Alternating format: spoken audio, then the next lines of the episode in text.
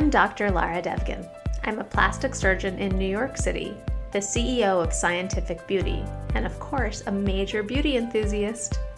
You are listening to Beauty Bosses, where we chat with fellow industry leaders who are shaping beauty, fashion, wellness, and all things pretty. Hello, everyone. Welcome to today's episode of Beauty Bosses. I have a very cool guest here today, David Parada. Welcome. Thank you. Thanks for having me. Thank you for being here. I'm so happy, too. So David is a beauty and men's grooming expert. He has basically launched 77 brands into the stratosphere, and his job is really interesting, and that's why I'm so excited to have him on the show today, because I don't totally understand it, but I'm like pretty blown away by it at the same time. So tell us in your own words, like, how would you explain what you do? Well, I have two companies. I have a brand management company, which we work as like an agency, like say a modeling or talent agency for brands, for young emerging brands, and also existing brands that we've worked with for a long time. And then we're also distributors, so we import brands and buy inventory and hold it in our warehouse and sell it to all the best stores and retailers across the U.S. So pretty much we're an incubator of young brands, and throughout our 10 years of having this company, many of our brands have gone on to move on to the umbrellas of Unilever and Procter and Gamble and other big companies. But you started out in a very different place. Yeah. So I heard that you started your career at Bergdorf Goodman. I did. Tell me what you were doing at Bergdorf. Well, it all started. I went to school for musical theater and accounting, and I did that so I could make my parents really happy. They were scared about the musical theater degree. So the accounting kind of counteracted. I made him feel like, okay, it's okay. He's got like something to back up this dream of his. And so I made my way from Rhode Island to London, finally making my way to New York City. And on a lunch break, I left my accounting job where all my colleagues went to like Rutgers, and no one seemed to be happy. I was like, I can't be working here. So after a lunch break and having a few glasses of wine at lunch, I ended up at Bergdorf Goodman. Mm-hmm. And the counter manager there told me I had great skin, and she asked me if I had worked in retail, and I said yes, and she hired me on the spot, and I started at Bergdorf the next day, and I've been in the industry for 20 some odd years after that. Wow. And yeah. So how did you decide that you were meant for something more than just working at Bergdorf Goodman? Like, at what point did you feel like you needed to leave Bergdorf and start your own thing? I think at that point I was meeting all these young creative brand owners developing brands, and after working with Natura, I worked for a line called Sundari, which was owned by Christy Turlington, and it was the first kind of Ayurvedic natural based brand, and so I got really intrigued by niche and indie beauty. Mm-hmm. And so I made my way to Barney's right after Bergdorf's, and so my first two stores were the best retailers in the US, Bergdorf's and Barney's, and I eventually made my way over to helping build brands with Jeffree Scott in New York City, which was the showroom at the time that launched all of the best, newest, youngest brands. And I became one of the youngest sales directors in the industry at that time. That's very cool. And what did that experience teach you about who you wanted to be for your next step? I guess I always wanted to just challenge myself. I'm that guy that always loves a project. And so if I don't have a project at home or in my career or in my own kind of realm, I kind of want to challenge myself and keep learning. I was told years ago by like this 83-year-old entrepreneur, business owner, that you can never stop learning. You never know everything, and you always have to keep challenging yourself. So I've always have, and I still am, and that's why now, after having two companies, we've started the third, which is Materiae.com, which is our new beauty website. Yeah, so what's the purpose of the new website? Well, I've been launching many brands in my career in the last 5 to 7 years. The space has been full of so much kind of clutter. Everyone and anyone and thinks they can have a brand, and they want their own brands. And I have a hard time with private label brands, and I have a hard time with brands that aren't formula owned by the founders. So that's kind of how Materia started and my company started. I only wanted to work with published doctors, surgeons. If I work with a doctor brand, they would have to be a surgeon or a dermatologist, or they have to be published. There's so many doctor brands out there. I'm sure as a doctor, you're well aware of all these doctor brands that are out there that probably aren't practicing like yourself or doing, you know, what the I have my diligence. Thoughts about that. We'll have to take it offline. We'll take it offline. We won't go into that. No, I mean, I guess we can go into it. Actually, maybe I don't want to like completely put my foot in my mouth or maybe only halfway. But I do think that it's very interesting, especially in the realm of beauty, yeah. how we have made cults of personality into brand figureheads. And it's, I mean, listen, I love reality TV and Instagram influencers just as much as the next person, but why are we buying our skincare from them? And like, why? What do they know about which type of retinoid or mixed molecular weight hyaluronic acid is better for your skin? Like, I mean, of course it's learnable. There's nothing that's not learnable, and there's a lot I don't know about street style photography. Yeah. But you know, but I mean, the. Yeah. I've always been fascinated about why beauty is this special arena where we make heroes out of people who are not experts in the field. Whereas, you know, in fashion, you're not designing couture for a major label unless you've really worked from the ground up from your days being 18 years old at FIT and like in the trenches. But in beauty, it's like, you know, anyone who's cute with an Instagram following can have a brand. Yeah, that's what's happened in the last 7 years. It's like everyone has a brand. And they aren't, you know, you watch these YouTube channels and it's kind of scary to watch how they're using their skincare. So I guess for Materiae, it means matter in Latin. So it's all based on things that matter, people that matter.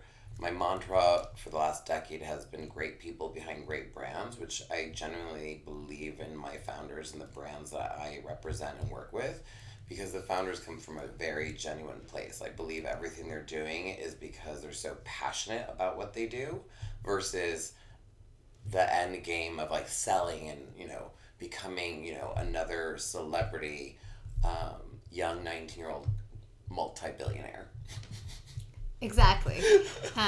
But although props to Kylie, because honestly, like at 19, I was really not doing nearly as much as she's doing. So I really can't undermine that in any way. I can't either. Yeah. Also, I wish, you know, you have like a genius for a parent. It's always good to have that person behind you. Yeah. A couple of geniuses in the family never hurt anyone. Oh, never. Oh, and for the record, since we're talking about brands and, you know, founders in skincare, I just wanted to say for the record that David and I don't have any financial or business relationship with each other because you know, we're in this weird climate of secret underground relationships that are not being fully disclosed, but we don't, even though you're awesome and you know, just wanted to throw that out there for the people who are listening.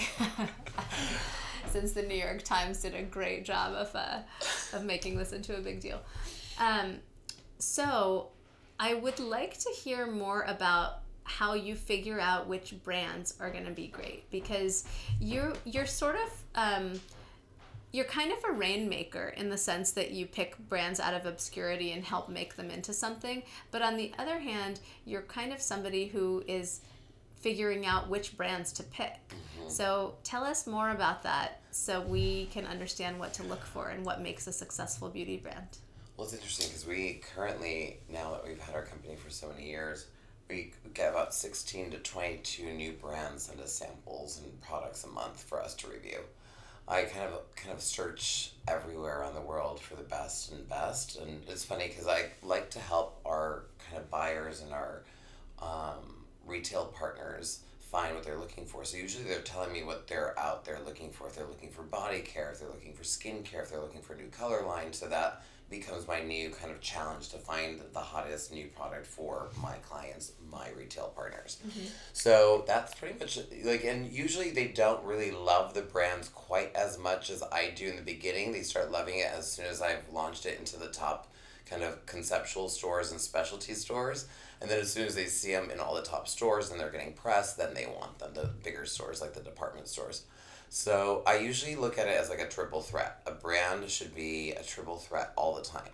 You have to look at three elements. The first one for me is, of course, the face behind the brand, the person behind the brand that's going to drive the business, and also the person that people will kind of relate to when they think of that brand. So the founder, of course. Number two is, of course, the ingredients and the integrity in what they put in their products. You're not going to be using anything any brand we work with, you're not going to be using any ingredients that are bad for you. I'm a big believer in nature and science, so after I hit a certain age, I knew I needed to have actives in order to keep myself looking fresh and as young as possible after being in the industry for 20 some odd years. So most of our kind of skincare brands are nature and science based.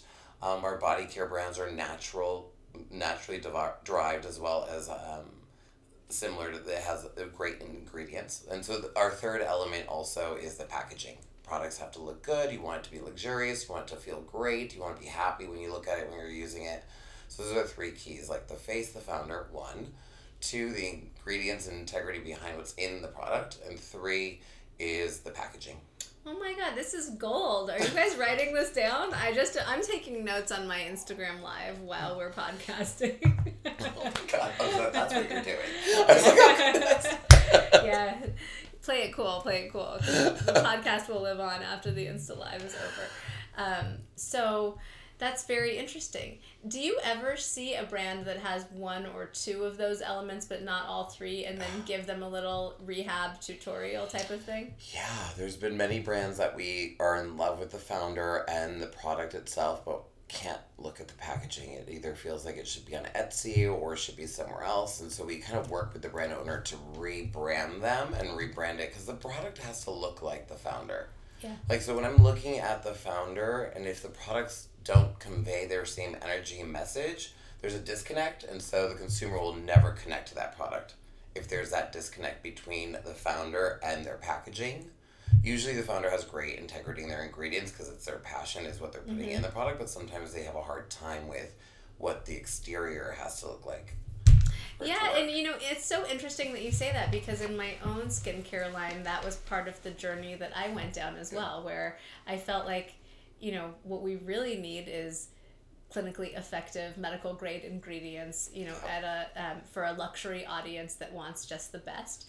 And I really undervalued the importance of how something would look and feel, and the user experience, and what it's going to be like on your vanity, or the feeling you get when you open the package. And so after like a year-long rebranding, that that's what kind of totally moved the envelope, and I think that's so smart. There are people, by the way, who are commenting that you're a genius on here. Oh, really? Oh, yeah, you're so and that sweet. You were really smart, and you got clapping emojis.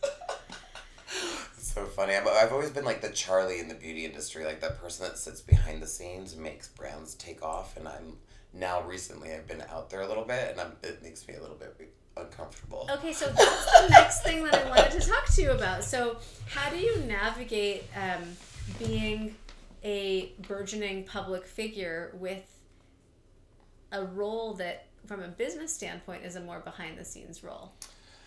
I think nowadays, in order for my brands to take off, my job is also to be out there speaking about why we choose the brands we work with, and it's important for us to be out there. And now that we also have our own beauty website and our little installation and beauty curation at the Conservatory at Hudson Yards, it's a lot of fun talking about why we choose the edit seasonally, and why we choose the brands we have in our assortment, and why we choose the brands that are on our website. Okay, cool.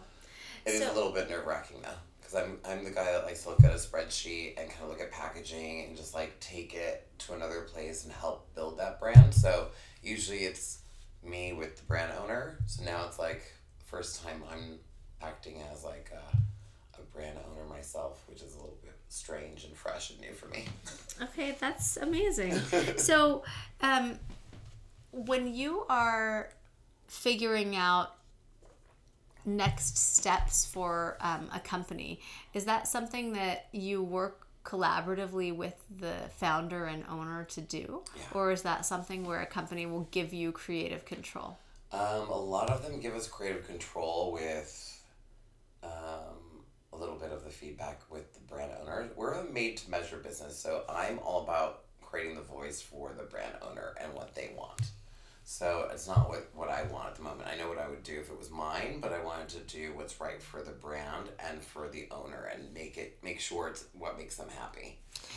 From a business standpoint, is this the type of relationship, and sorry, excuse my ignorance because I'm not totally familiar with this arena, but is this the type of relationship where you get an equity stake in the company, or somebody pays you for your services like a consultant, or you get like a percentage of something? Or so as a distributor, I own all the inventory, so I buy it as a distributor pricing, so similar to like manufacturing, like a wholesale type of thing. It's similar to that, and so it's at a certain coefficient, and so but at that point we work as the power of attorney for that brand and as that brand in that market. So many of the brands that we launched as distributors, like Sachajuan hair care into the U.S., Grown Alchemist lifestyle brand into the U.S., and brands like that. But now those brands have been invested by Unilever Ventures, and so we've done a great job. It's like our kid is off to college to a great school. And then for our brand management business, we work as an agency, so it's a commission structure. So we only make on what we do, on what we sell. And so, and then for the branding side, that's pretty much kind of a retainer kind of consulting, kind of hourly business. Was there a point in your career? I know now everybody's sending you their stuff and trying to pitch to you. Yeah. But was there a point in your career where you were trying to bang on people's doors and convince them to take you seriously? I think it all, when I moved out to, so I always worked in-house for companies. So once I left working counters, I worked in-house for The Art of Shaving as their business development director. I worked as a VP of sales for another men's grooming line. I worked as a sales director for another company. And so once I went in-house on my own, they knew I was a free agent, but they always were used to me working in-house with brands. And so it was the first time that people were going to take a chance on me. And my first brand I signed was Mehron's Goods, which I still work with 10 years later. And a piece came out, Women's Wear Daily, and then all of my contacts here in New York were like, "You're a free agent. We have so many brands that need your help." So right after that, I met Linda Rodin, and she launched Rodin Olio Lusso, which was it was the face oil, the first face oil to take off in the marketplace. Now everyone has a face oil, but she was the first to have that trend-setting face oil that took over that kind of category. And not to mention, she's one of the chicest and most fabulous people you'll ever meet in your life. She's got an incredible new dog accessory line called Winks, Linden Winks, and she's got an amazing Instagram page. And she sold her brand after we had it for 7 years, working with her for 7 years. She sold it to Estee Lauder. And we managed the brand for Estee Lauder for a year after acquisition. But then I realized that's not why I got into the business. I got into business to work with these young brands and work with the brand owners, not work with these corporate companies. That's so interesting. Mm-hmm. So I think that's really cool because it's not a traditional path and it's not a traditional story. No, and there's only a few companies that do what we do in the U.S., so it's kind of fun. There's like one of my dear friends has a similar company in Orange County, and she and I have dinner all the time, and we talk about it because we are the only two that do similar work. There's other bigger distributors, but they have brands like that are massed and prestige that are sold everywhere that are very familiar.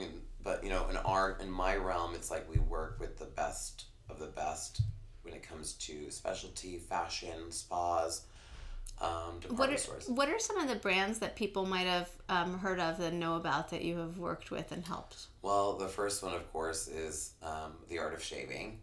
I'm sure in every mall you walk into. I just had dinner with Eric and Miriam, the founders, last night, and it was so great because I've known them for 20-some-odd years, and they're just like family to me. So that's one of them. I was their business development director and then sold to Procter and Gamble.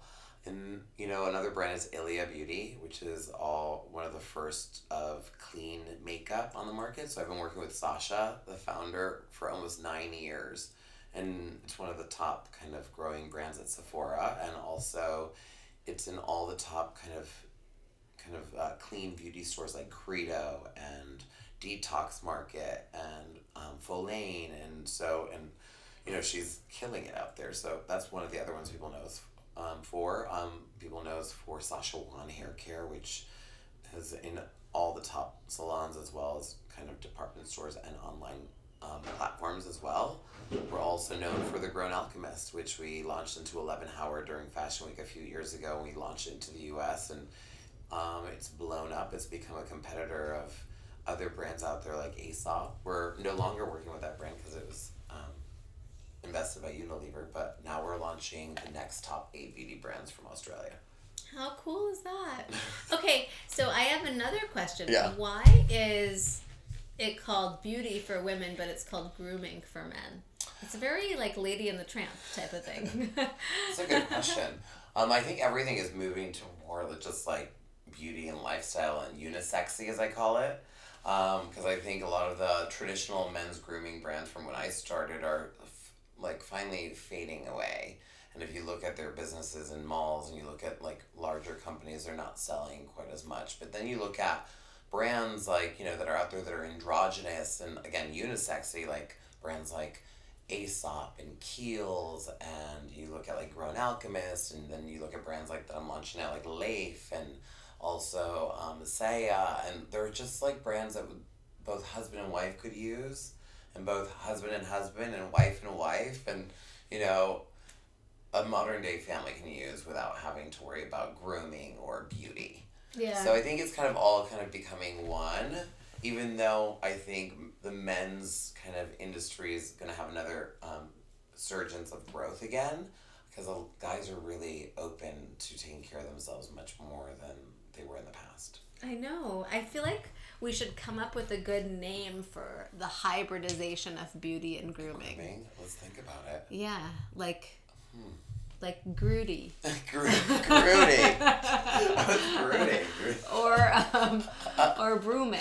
Oh, yes. I like that.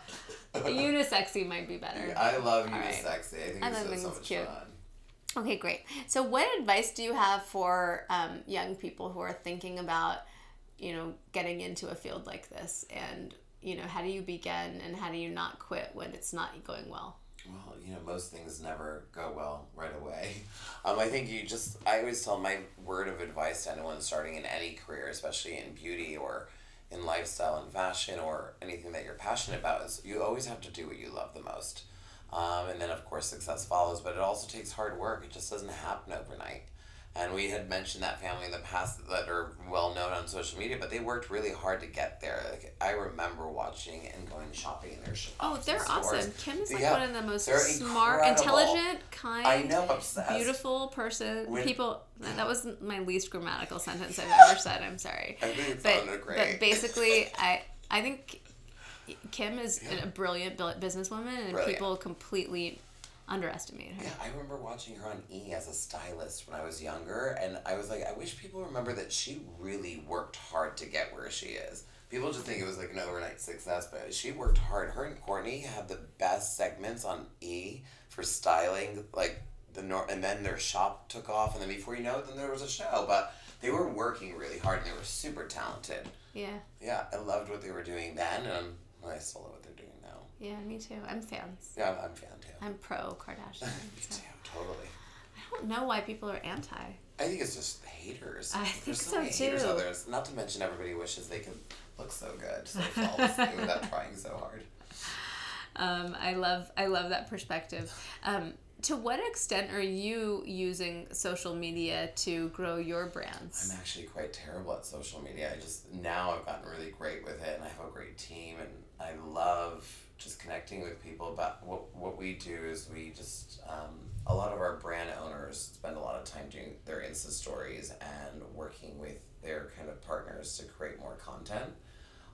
Even stores that are doing terrible with social media are working on content too. So we're all working hard to do more content, more video content, more Instagram stories, more connecting with the humans out there and people knowing how to do things and helping them. And so that's kind of what we're doing lately. I was like, oh my God, I'm getting some followers. How's this happening? I'm 43 years old. Like, I feel like I'm a dinosaur when it comes to that. And thank God I have 3 kids that like know what they're doing. I have like a 24-year-old son that's like always helping me, and a 19-year-old stepdaughter and a 17-year-old stepson that always help me with everything. You're holding up surprisingly well. Can I offer you a cup of Sanka? But I am learning a lot. You're so young and handsome and talented and accomplished. And so you have your kids who are also helping you stay modern and accomplished. They keep me relevant. They keep me with the times, especially we have our my stepdaughter who's like my dream child too. She's so great. She is now going to school for beauty, and so she's always trying all my hair care products and giving me great advice about them. And you know, that's how we also vet a lot of the products that we get to everyone we know, and just to get feedback. And so today I had a meeting before here, and they were like, "We don't know about those brands, David." And I said, "Well, you always told me about that. You know, you always told me that when I launched something, and then you guys wanted it a few years later. So I'll be back in here again in a year or two." You know? Well, I feel like that's so awesome. It's fun. I love what I do. I love going to work every day. I love waking up, and every day is a challenge. It's never easy when you're building brands. There's wins, and there's the highs of the wins, and then there's the lows of like, out of stock, issues with production, issues with like shipping and things like, you know, there's always putting out fires and creating new, kind of the fun artistic part, which is like doing the content and the marketing and the social media and working on new photography for our brands and working on new campaigns for them. And then there's the side of it that's really business oriented, where you're like, okay, is there a return on investment on this project? Or are we doing this? And so there's a lot of back and forth. But I think that's what keeps us on our toes, and I have a team of close to 20 full-time employees, and they're always working so hard, and I'm so blessed that I have each and every one of them, because they all work so hard for what we do. That's amazing.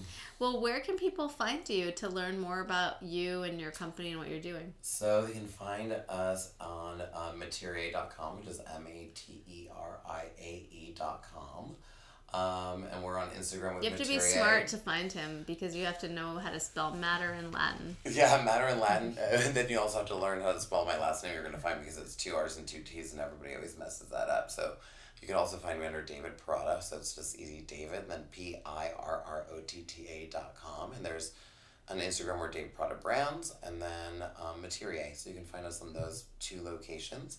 And if you're ever in New York, you can stop by Hudson Yards, and we're on the first floor at the Conservatory, which is probably one of the most stunning stores right now in retail, and you'll see the Materiae edit. Yeah, it's stunning. Sounds so fun. There's beautiful brands now from Costa Brazil, which is Francisco Costa's new brand, and he was the creative and designer behind Calvin Klein for like 17 years, and he has a beautiful new stunning lifestyle brand there. There's also amazing doctor skincare brands there. There's 3 different brands in that category, and then there's some amazing candles from Cire Trudon, which we are the agents for the Cire Trudon candles and the Leoger candles, which are stunning. So there's so many beautiful things. It's a total experience. I heard somebody walking by over Mother's Day weekend, and someone goes, "This is how retail used to be." Oh my God. And I was like, oh my God, I've never heard that. It's an experience, which nowadays, the reason why retail is slowly fizzling out away in brick and mortar is because people aren't creating an experience or a destination or a purpose to go there. Right. So, you know, that is why shops like this stand out, because they are creating a reason to stop by and check it out. Amazing. Well, I feel like we could talk all day, but thank you so much for being here. This was so amazing. Thank you for having me. You have the most beautiful office here. Thank you. Everyone's got to come make an appointment with her. She's gorgeous too, you guys. Her skin is perfect. I'm going to make an appointment. We can talk about that offline. All right. Bye.